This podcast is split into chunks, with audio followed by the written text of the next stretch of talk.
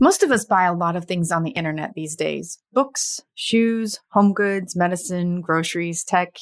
You name it, you could have it delivered. And I do.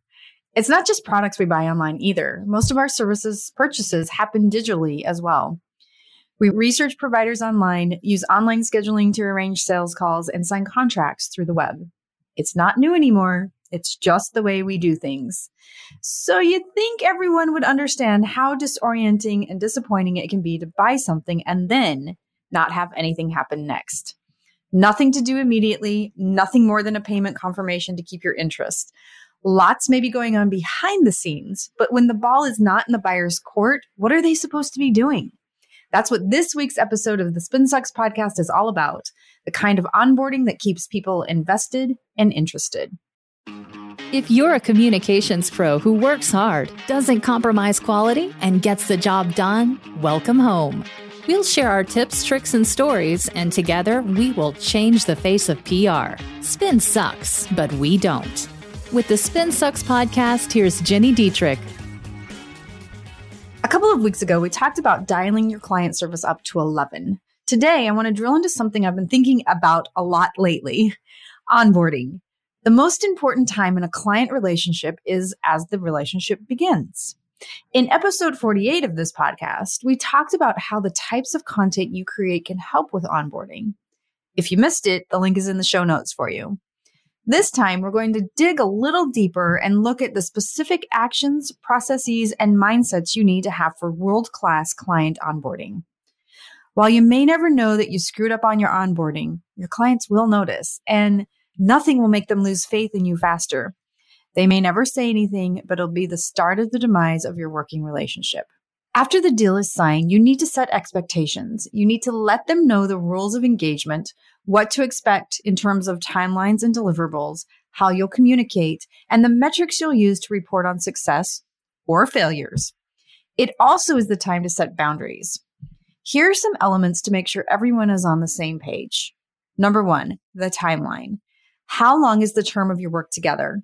When do you expect to be finished? And what are the major milestones between now and then? Even more importantly, who needs to complete which tasks from both sides to meet those milestones?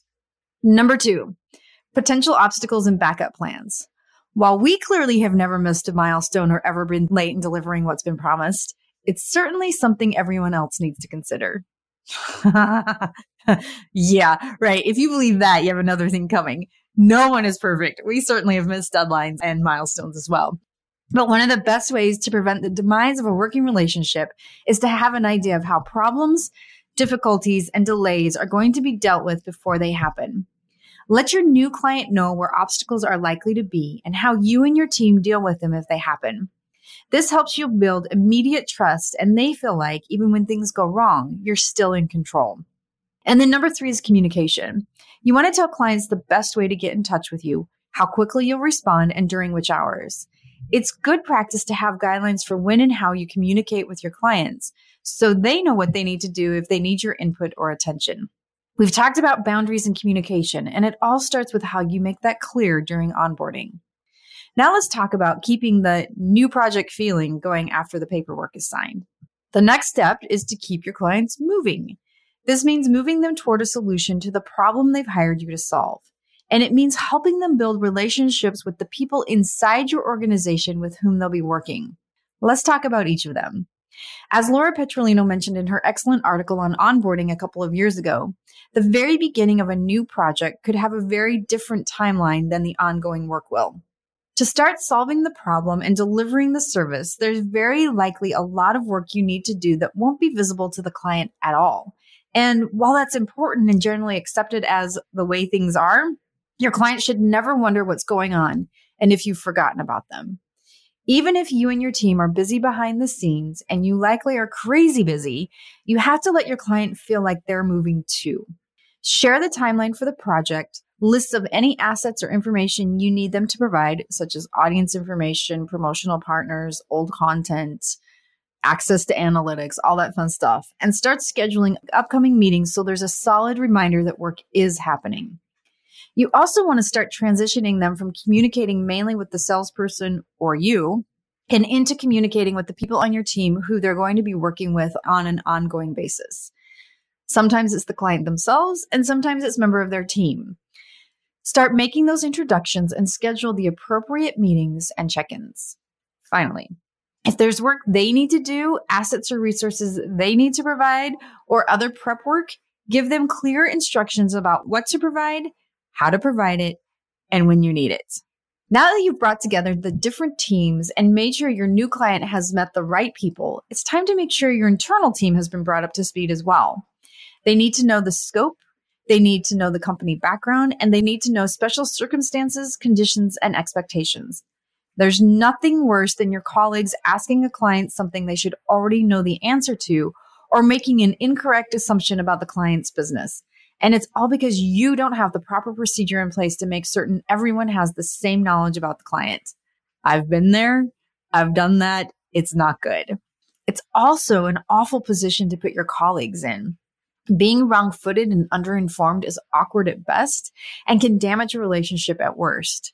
Give them the information they need to do their job and represent your company well. Internal onboarding for new clients is as important as the external. You also want to think about including a little bit of delight. This is in the form of demonstrating you've invested in them and have been paying attention. If you come across an article or podcast relevant to their interests, shoot it over in an email. Do they have corporate social media accounts? Follow them and engage with their content as part of your own social media strategy. Do they have a physical location? Send them a letter in the mail. Yeah, the mail, welcoming them to your organization and thanking them for your business. Remember that Garrett's popcorn we discussed last week? Send them a little gift like that, something your city or region is known for. Adding delight to your onboarding doesn't have to be a huge investment of your time and energy, and you shouldn't cross any of your own boundaries or set an expectation for service you can't live up to consistently. But small extras that show you're paying attention are the difference between this is competent service that I don't regret purchasing and these folks are amazing. One more thing to consider when onboarding is new employees.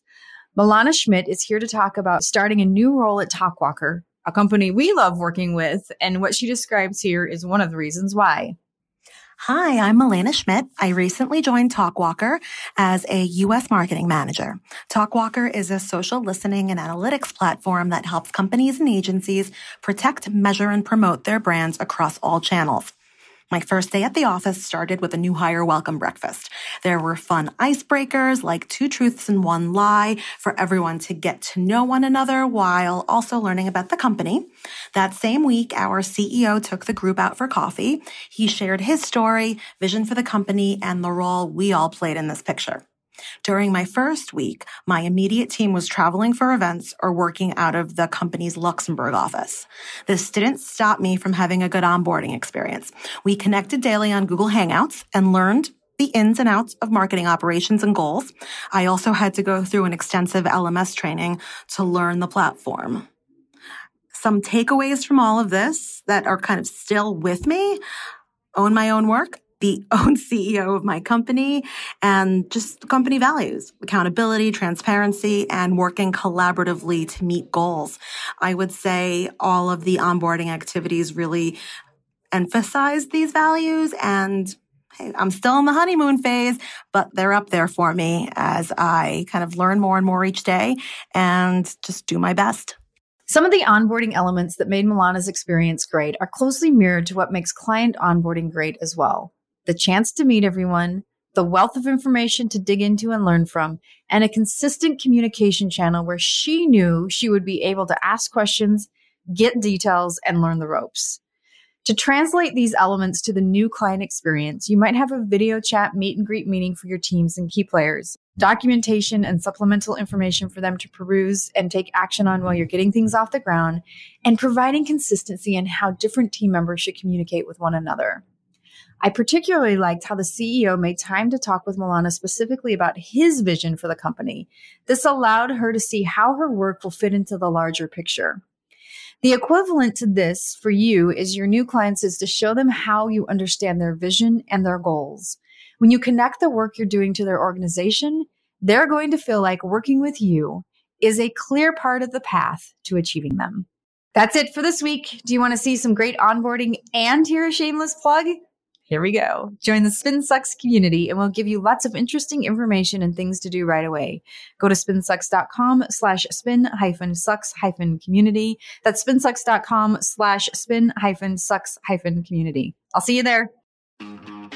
If you're ready to change the face of PR, make sure you subscribe to the Spin Sucks podcast. If you enjoyed this episode, leave us a rating and a review.